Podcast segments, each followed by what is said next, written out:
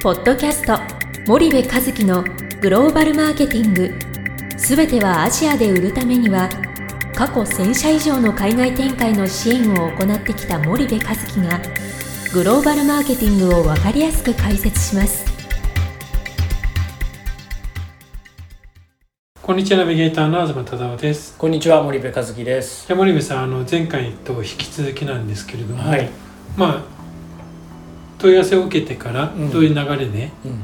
あの調査を実行するかっていうところまではい。ご説明いただいたと思うんですが、はい。その最初の段階でなんかまああんまり固まってないものをどうやってその調査に落とし込むかとか、まあ、上司を一緒に説得したりするんですよっていうことをおっしゃってたんですが、企業さんの悩みってまあ当然売り上げが上がらないから何かをしたいはい。なんだと思うんですけど、はい。具体的にどういった悩みがうん。多いのかっていうのは一般論で構わないんですけれども教えていただければと思うんですが、まあおっしゃる通りで あのうちはグローバルマーケティングの会社なので、うん。基本的に海外でどうやって売り上げを上げていけばいいのかという、まあその問題に全てのそのご相談っていうのははい。集約されるんですよね。うん。であのその中でやっぱりこう見ていくと、うん。その最も大きな要因の一つとして挙げられるのはもうチャンネル力がもう完全によ弱いというケースがもう大半で、うん。あのターゲティングも間違ってないし、うん。えーとえーしっかりとあのターゲット設定できてるのに、はい。あのプロダクトも悪くないと。うん。でプライスもそこそこ頑張ってますと。はいででもチャンネルが本当に圧倒的に競合に比べて負けてますと、だからプロモーションう打打ちようがないですみたいな、はいはい。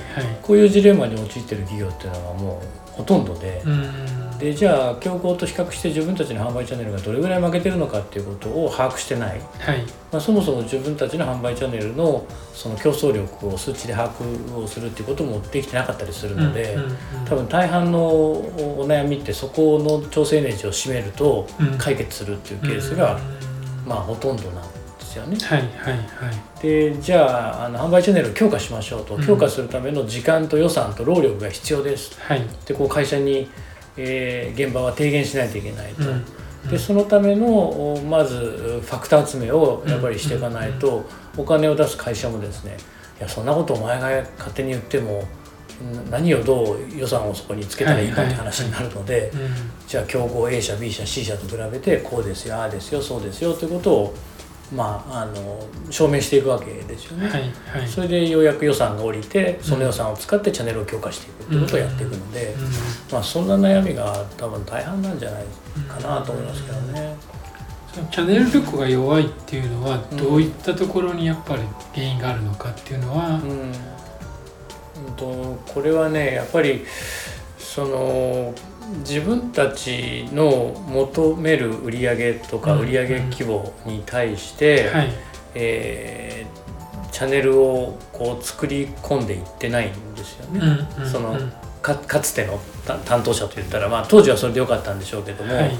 結局その進出をした当時もしくは展開をした当時に、えーチャンネルを作って、うんうんそその時点でもうチャンネルの進化が終わってるんですよ。はいはいはい最初に作ったまんまなんですようね。んだからうまくいってるのはそのチャンネル、まあ、つまりはディストリビューターだったり販売パートナーが、はいはいえー勝手に成長していったから、うんうんえー20年経って今があるっていうそういう状態なんですよね。うんうん一方でうまくいってる先進グローバル企業っていうのはそのチャンネルを自分たちから自主的に強化させていくわけですよ。うん。それは例えばそのお契約をしたディストリビューターを管理育成して強くしていくということも一つだし、はい。はい。えーそれだけじゃリーチしない顧客にリーチするためにディストリビューターの数を増やすってこともそうだし、うんうんまあ、いろんなそのオペレーションプログラムとかあインセンティブプログラムを作って、はい。彼らのモチベーションを上げていく、うん。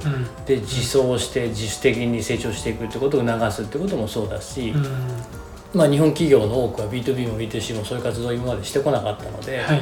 基本的には自然に、えーあのこう成長していった分しか成長してないんですよね。だからまあそそこをこう強化していかないといけないというのは一はい。つ大きな課題としてはあって、うん。うんそこってやっぱり担当がまあ変わるっていうのは一つ大手の場合は。はいあると思うんですけど、はい。なかなか手が出しづらいところなんですかね、まあ企業側からすると。そうですね。うん。あの基本的にローテーションですよね、うん。で海外駐在4年5年。はい。でワンクールでローテーション大手になればなるほどローテーションでで基本的にもうその赴任が終わったらもうその国のことなんてまあ人事ですよね、うんこんなこと言ったらあれですけど、うん。まあ、自分の任期がお終わればですねあの時代はこうだったああだったそうだったってことは言っても基本的には自分の責任範疇から外れるわけなので、やっぱり次の新しい人がまた引き継ぎはあったとしても一からはいやって、でそれの繰り返しなんで、うん。まあ相手のディストリビューであとその日本ってトップのリレーションが弱いでしょ、はいその家業のビジネスだから本当は、あの人脈的なねはい。トップ同士のねっちょりとした人脈形成っていうのは非常に重要で、うん。ここをしっかりトップが最低年一ぐらいで、うんうんあのあってやらないといけないんだけどあんまりそういう活動はしたがらないので、はいはい。そうすると現場任せのコミュニケーションになっちゃうわけですよね、うんリレーションに。でその現場が何年かに1回変わってたらまああんまり、えーしっとりねっちょりという関係にはなりにくいっていうのは一つありますよね。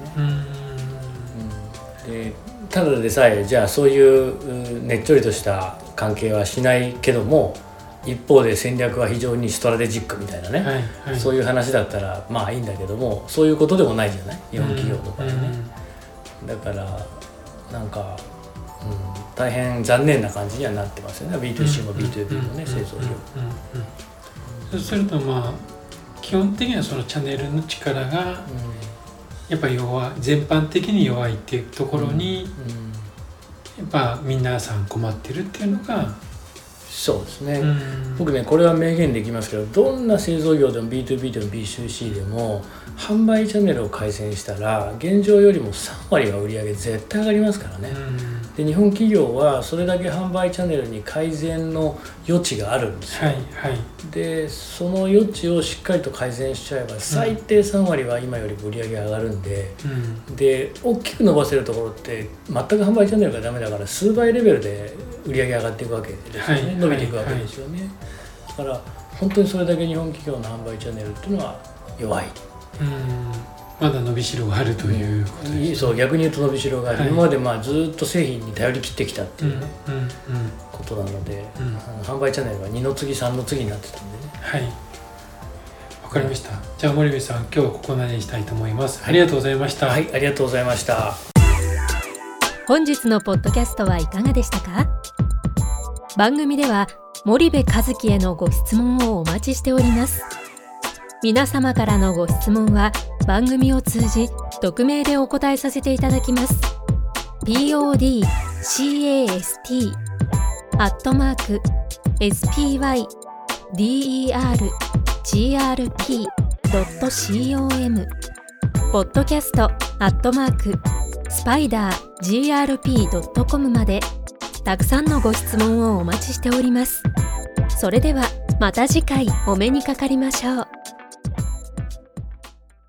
ポッドキャスト森部和樹のグローバルマーケティング。この番組はスパイダーイニシアティブ株式会社の提供によりお送りいたしました。